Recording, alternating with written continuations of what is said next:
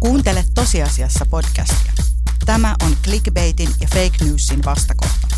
Tässä podcastissa tieto vähentää tuskaa. Keskustelen eri alojen asiantuntijoiden kanssa muun muassa identiteetistä, riistokapitalismista, avaruudesta, minimalismista sekä lukuisista historiallisista ja ajankohtaisista maailman tapahtumista. Puhetta tosiasioista. Tosiasiassa podcast. Kaupallisessa yhteistyössä Otava ja Suomen Kuvalehti. Tänään aiheemme on niinkin suppea kuin Kiina.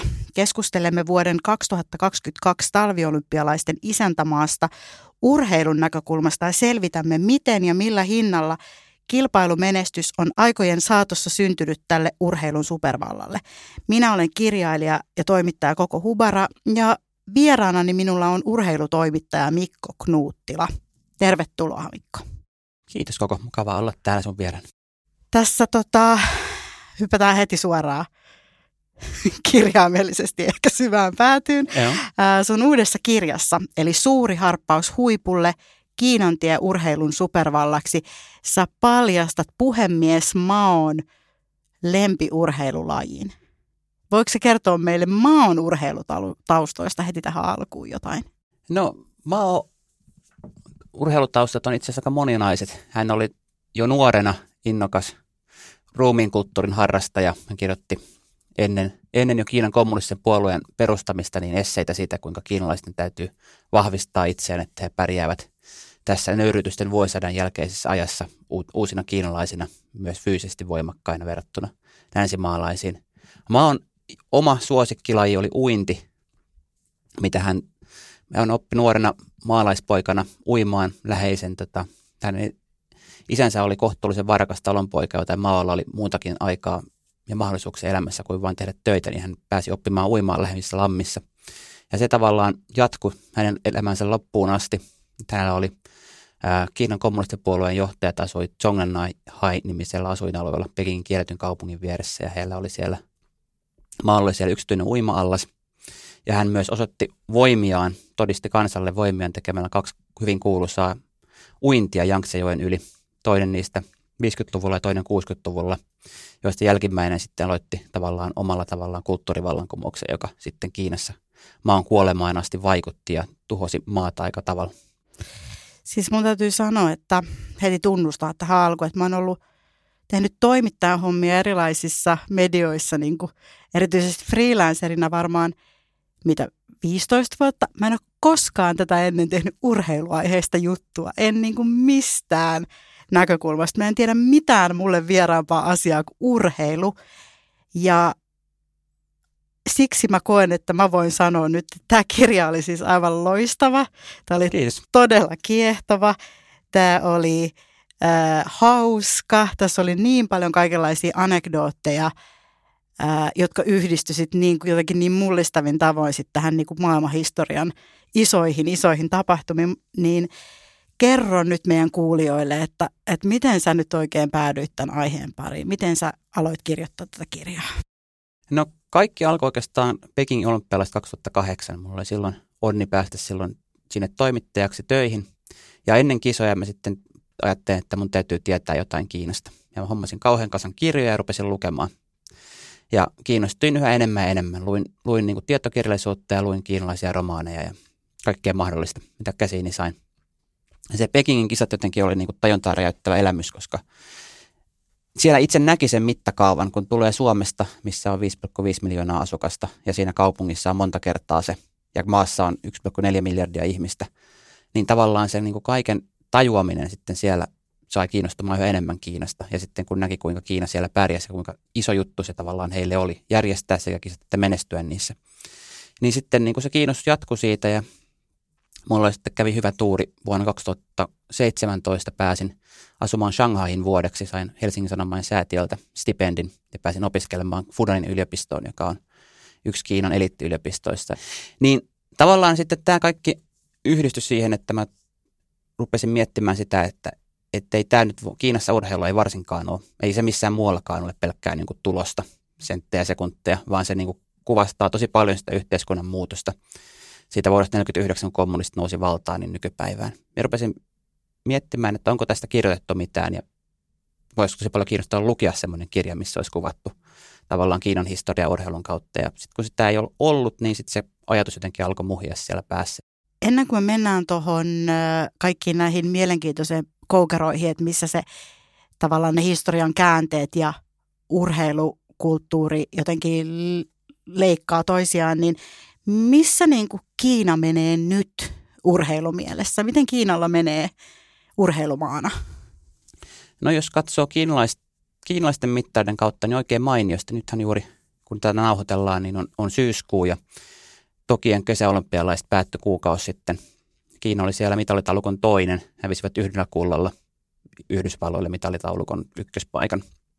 Eli he on niin kuin maailman toisiksi paras urheilumaa kesäolympialaisten kultamitalille verrattuna.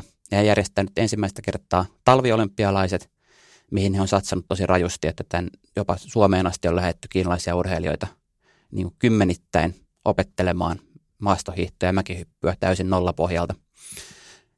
Ja he myös toivoo, että heillä olisi niin kuin valtava tämmöinen tulevaisuuden teollisuuden haara tuosta talviurheilusta. Niin Kiinassa urheilu omalla tavallaan voi hyvin ja omalla tavallaan voi hyvin huonosti, koska sitten taas tavallinen kansa ja tavallinen ihminen ei niinkään urheile, vaan keskittyy työntekoon tai jos on koululainen, niin opiskeluun tai, tai sitten videopeleihin.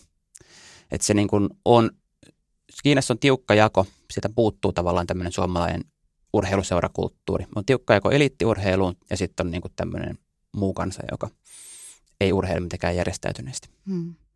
Miten ne ihmiset sitten, jotka sinne eliittiurheilijaksi pääsee, niin miten he sinne jotenkin valikoituu? No Kiinassa valikoidaan urheilukouluihin, joissa on, on, on niin kuin tavallaan sisäoppilaitos, niin hyvin nuorina, että katsotaan ihan ala-asteikäisistä ja vielä nuoremmista lapsista, että hän, hänellä saattaisi olla vahvuuksia voimistelussa tai painonnostossa tai, tai jalkapallossa. Ja sitten heidät otetaan näihin kouluihin, joissa sitten eletään sisäoppilaitosmaisesti ja urheillaan tavallaan koko nuoruus. Ja joistain heistä tulee huippurheilijoita ja joistain sitten ei tule ja suurimmasta ei tule ja heidän taas tavallaan sitten elämänpolkuunsa tulee olla aika vaikea, koska harvalla saa sitten mitään muita töitä, mm. Paitsi sitten tietenkin hanttihommia. Kannattaa todella lukea tämä kirja, niin sieltä selviää, että minkälaisia elämänpolkuja, minkälaisia kohtaloita näille nuorille urheilulupauksille sitten on osunut kohdalle näiden sisäoppilaitosten jälkeen. Ennen tätä kommunismin aikaa niin ruumiin kulttuuri oli jotenkin erilaisessa asemassa. Osaatko sanoa siitä jotain? Perinteinen tämmöinen kunfutsalainen herrasmiehen käsite oli sellainen, että herrasmies ei, ei niin käsiään likaa ruumilliseen työhön eikä, eikä tarvitse hikoilla.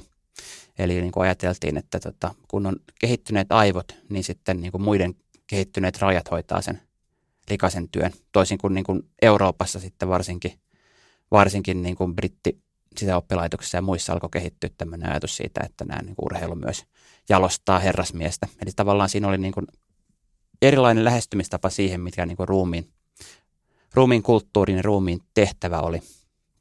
Ja sitten sitä pidettiin myös Kiinassa, niin kuin tuossa maossa puheessa, niin vähän viittasinkin, niin se ruvettiin katsomaan sitten, kun Kiina 1800-luvun puolivälissä niin joutui länsimaisten puolikolonialisoimaksi valtioksi, ruvettiin katsoa, että mikä meissä on vikana, niin osa oli sitä, että nämä niin kuin herrasmiehet tajusivat, että tässä meidän fyysisessä heikkoudessa on jotain, minkä takia länsimaiset voi dominoida meitä ja ryhdyttiin sitä kautta myös hakemaan parannusta tähän omaan tavallaan sotilaalliseen asemaan myös sitä ruumiin kunnon ja äh, urheilun kautta. Kuuntelet tosiasiassa podcastia. Lisää tosiasiaa osoitteessa suomenkuvalehti.fi.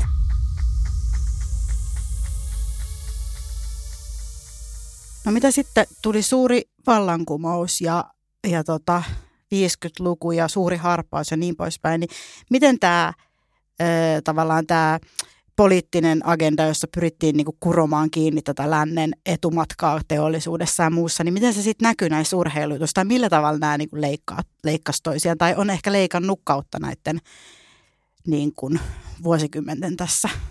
No jos lähdetään ihan siitä, niistä, niistä ensimmäistä vuosista, mitä oli kommunistivallankumouksen jälkeen, vaan 49, tai siitä 50-luvun alussa, niin silloin Kiina katsoi ylöspäin Neuvostoliittoa, joka oli silloin niin kuin sosialismin majakka maailmassa. Ja ryhtyi kopioimaan neuvostojärjestelmää monin tavoin, myös urheiluun, johon sitten myös tämä niin kuin eliittiurheilun painostaminen ja tämmöinen niin kuin, ää, huippuurheilun teollistuminen johti.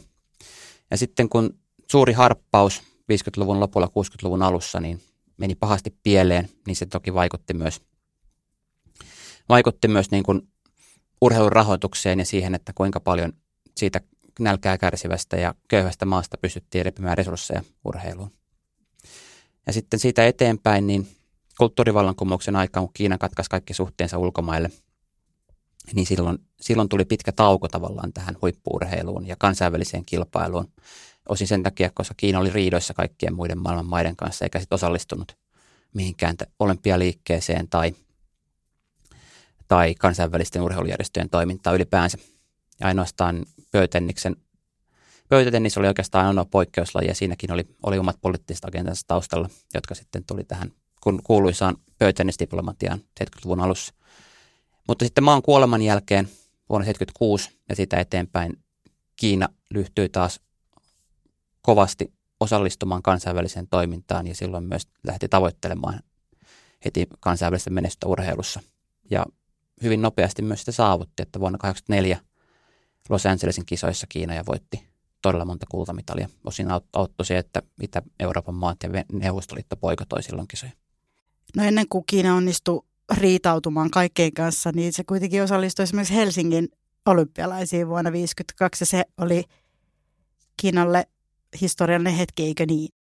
Kyllä, että se oli tavallaan, Kiina puhuu nyt koko ajan, että urheilu ja pitäisi sekoittaa toisiinsa, kun se puolustaa tätä Pekingin kisoja koko niin kuin Xinjiangin tilanteen ja Hongkongin demokratialiikkeen tukahduttamisen kanssa. Mutta silloin 52 niin urheilu on ollut muuta kuin politiikkaa Kiinalle, koska he saivat Neuvostoliiton vahvan kehoituksen osallistua Helsingin kisoihin. Ja sitä käytiin pitkä riita siitä, että kuka saa edustaa Kiinaa. Kiina, kansantasavalta eli kommunistinen Kiina, vai Kiinan tasavalta eli tämä Kuomintang puolueen tai entinen tasavaltalaispuolue, joka pakeni Taivaniin, niin kumpi saisi edustaa Kiinaa. Lopulta siitä tehtiin kansainvälisessä olympiakomiteassa semmoinen kompromissipäätös, eli molemmat pääsi.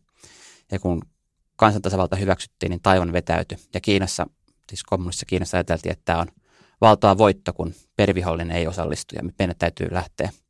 Ja tämä päätös tuli niin myöhään, että kisat oli Helsingissä jo käynnissä. Kiina lähetti kaksi joukkuetta ja yhden uimarin, kaksi palloilijoukkuetta yhden uimarin kisoihin. Ainoa, joka ehti varsinaisesti kilpailla, oli tämä uimari. Mutta nämä palloilijoukkueet sitten sai koripallomaajoukkue ja jalkapallomaajoukkue ja sai sitten pelata ystävyysottelut Suomea vastaan. Toinen pelattiin tuota, Helsingin pallokentällä Kiina hävisi Suomen jalkapallomaajoukkueen 0-4 ja kisahallissa koripallomaajoukkue hävisi Suomen koripallomaajoukkueelle. Mutta kuitenkin he osallistuivat ja piti tätä valtavana asiana, että heidän lippunsa nousi kisakylässä salkoon muiden maiden lippujen kanssa. Ja taivainen lippua siellä ei ollut. Jos ajatellaan niin kuin, uh, urheiluhistoriaa tai vaikka olympiahistoriaa, niin kuinka niin kuin – uniikkia tämä on, että käydään vaikka tämmöisiä keskusteluja jossain komiteoissa, että kuka osallistuu ja millä lipulla ja tällaista. Onko tämä Kiinan tapaus erityinen vai onko tämä niinku tyypillistä, että sitten kun on erilaisia konflikteja maailmassa, erilaisia poliittisia tilanteita, niin tulee tämmöisiä neuvotteluja? No siis sinänsä, niin kuin, että urheilua käytetään tai olympiaosallistumista käytetään tämmöisenä poliittisten asioiden riitelyyn, niin se ei ole mitenkään uutta eikä ihmeellistä, että näitä poikottiliikkeitä eri kisoissa on ollut vaikka kuinka – niin kuin viittasin tuohon 84 kisoihin Los Angelesissa, niin Neuvostoliitto vetäytyi niistä kisoista, koska puolestaan USA oli boikotoinut vuoden 80 kisoja Moskovassa ja niin edelleen. Tämä on tämmöinen kostonkierre syntynyt, mutta tämä kahden Kiinan tilanne oli tietenkin siinä tavalla ainutlaatuinen, että siinä riideltiin siitä, että kuka saa edustaa jotain maata, mikä, mikä niin kuin hallintoi, mikä hallitsee tiettyä osaa maasta. Ja Kiinan kansan tasavalta eli kommunistit silloin hallitsi, niin kuin nytkin, niin koko Manner Kiinaa ja Taivan oli sitten oma osansa, mikä sitten piti kiinni kovasti siitä, että he on Kiinan ainoa oikea edustaja ja pitää yhä. Eli nyt tällä hetkellä olympialaisissa onko siellä niinku kaksi, Taiwan ja Kiina? Joo, Taivan kilpailee kansainvälisen olympiakomitean paperissa mennä Kiinan Taipei, ja se oli niin kuin tavallaan tämmöinen kompromissiratkaisu, mihin, mihin sitten päädyttiin 70-luvun lopulla, että Kiinan kansantasavalta saatiin takaisin kisoihin. Aivan.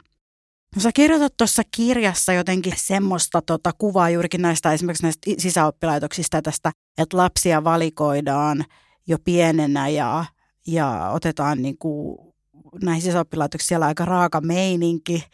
Siellä ei oikeastaan panosteta mihinkään muuhun kuin siihen treenaamiseen.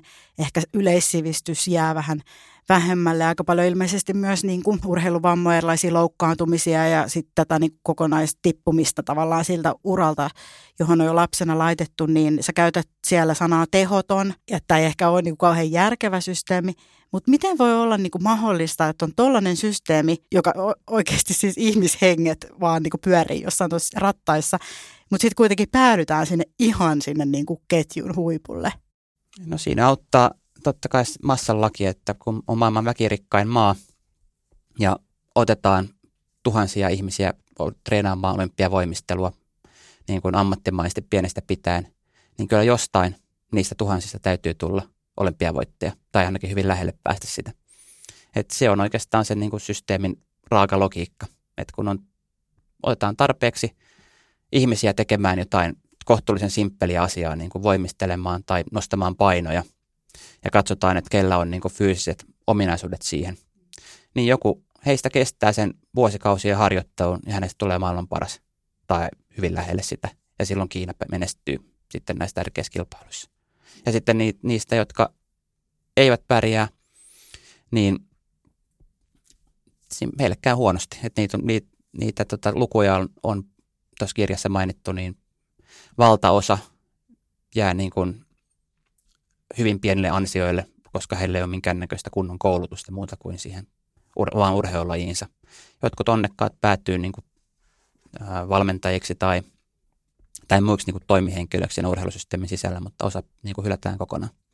Ja sitten joillain tosiaan on, on sit sitä harjoittelusta johtuvia niin kuin, ää, asioita, jotka sitten vaikuttaa heidän loppuelämänsä tosi paljon. Tuossa Kiinassa, kirjassa esimerkiksi kerron yhden painonnostajan tarinan, joka – jolle tota, syötettiin miessukuhormonia niin, että hän rupesi kasvamaan parta ja, ja tota, tulemaan kaikenlaisia miesmäisiä piirteitä ja hän ei koskaan voi saada lapsia. Ja kun tämä tarina tuli julki Kiinassa, niin sitten häntä ruvettiin, ruvettiin auttaa, mutta ennen sitä niin hänet tavallaan hylättiin oma onnensa nojaan. Aika raakaa peliä. On, on, se on, sitä se on. Ja miten sitten nämä doping-kysymykset? Onko nämä no missäpä maassa tai urheilulajissa ne ei nyt olisi ajankohtaisia, mutta onko ne Kiinassa, onko ne osa tätä järjestelmää, onko ne osa tätä menestystä?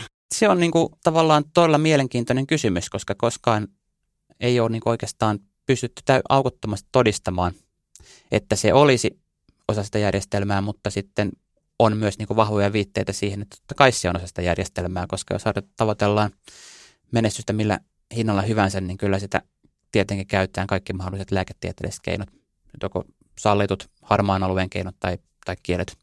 Tuossa kirjassa mä kirjoitan muutamasta tämmöisestä ää, länteen päätyneestä tai yhdestä länteen päätyneestä lääkäristä, joka kertoo niin kuin aika karua tekstiä siitä, kuinka järjestelmällisesti jopa nuoria urheilijoita on, on dopattu Kiinassa 80-luvulta eteenpäin.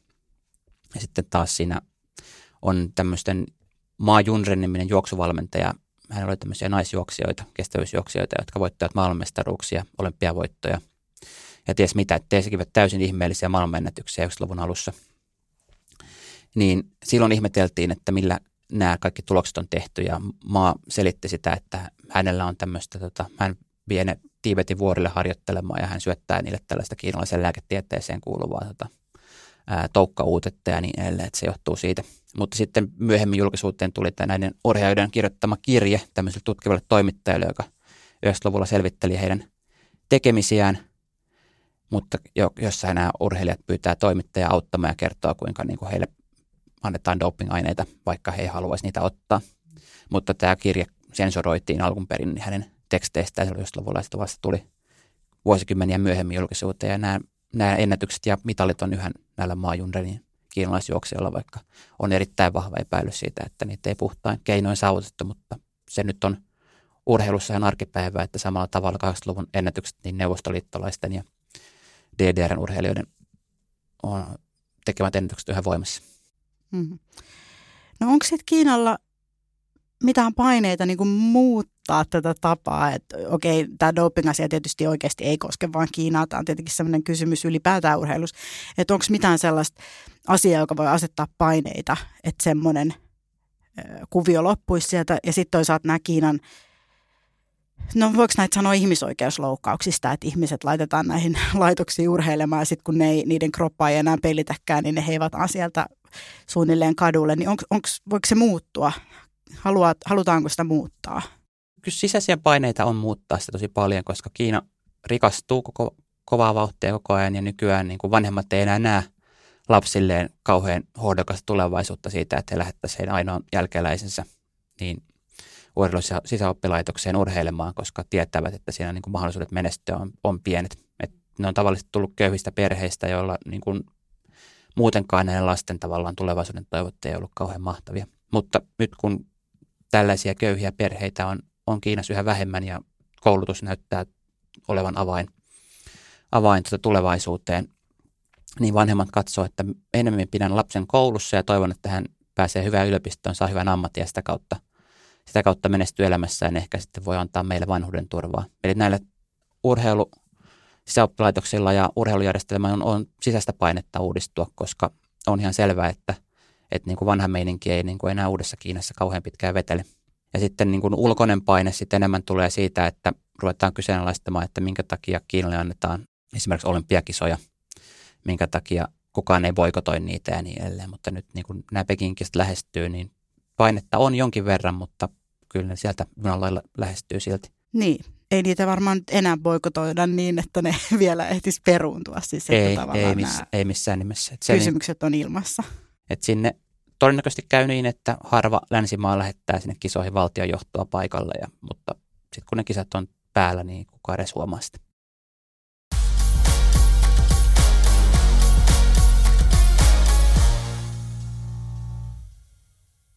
Nyt seuraa tosiasiassa podcastin vakioosio kolme kovaa kysymystä, jossa kysymme kaikilta vierailtamme samat tiukat tosiasiat ja lämpimät suositukset. Ja nyt saa vastata vain ihan lyhyellä lauseella, parilla sanalla. Oletko valmis? Kyllä. Yksi. Mitä jokainen voi tehdä vielä tänään parantaakseen maailmaa? No jos ajatellaan Kiinan ja Kiinan ihmisoikeustilanteen kautta, niin kannattaa käydä Amnestyn sivuilla allekirjoittamassa vetoomukset uikuurien sorttamisen lopettamiseksi. Kaksi. Mitä muuta kuin tätä omaa teostasi suuri harppaus huipulle suosittelisit meidän kuulijoille? No on semmoinen mainio uutiskirja kuin Kiina-ilmiöt, minkä voi tilata, missä suomalaiset Kiinaan erikoistuneet toimittajat ja tutkijat nostavat esiin kerran kahdessa viikossa niin kaikki kiinnostavat Kiinaa koskevat uutiset suomeksi ja englanniksi. Ja se on kirjoitettu sellaisella erittäin oma leimaisella klangilla. Se on oikein hauskaa luettavaa ja sinne pääsee hyvin kärryille kerran kahdessa viikossa, mitä Kiinassa tapahtuu. Ja sitten numero kolme. Mihin kysymykseen haluat seuraavaksi etsiä vastauksia? No mä oon tässä miettinyt, että olisi kiinnostava tehdä toinen kirja siitä, että millaisia valtataisteluja Kiinan kommunistisen puolueen sisällä on historian saatossa käyty, mutta saa nyt nähdä, miten sen kanssa käy. Se on aika monen vuoden projekti. Toivottavasti lähdet etsimään vastauksia siihen kysymykseen, kuulostaa kiinnostavalta. Jos meidän tämänpäiväinen urheiluaihe kirvottaa mitään kysymyksiä tai kommentteja, palautetta niin poispäin, niin Mikko sut tavoittaa Twitterissä kahdellakin eri handlella at Mikko Knuuttila ja at Kiinan urheilu. Ja jos jatkatte puheitanne siellä, niin käyttäkää hashtagia tosiasiassa, niin päästään kaikki mukaan samaan juttuun. Minä olen Koko Hubara ja vieraanani oli toimittaja Mikko Knuuttila ja lisää tästä Kiinan kiehtovasta ja aika raastakin matkasta urheilumaailman suurvallaksi voit lukea siis hänen uudesta kirjastaan Suuri harppaus huipulle. Se löytyy perinteisistä kirjakaupoista ja kirjojen suoratoistopalveluista. Hei, kiitos Mikko, että olit täällä vieraana. Kiitos, että sain tulla. Oli mukava.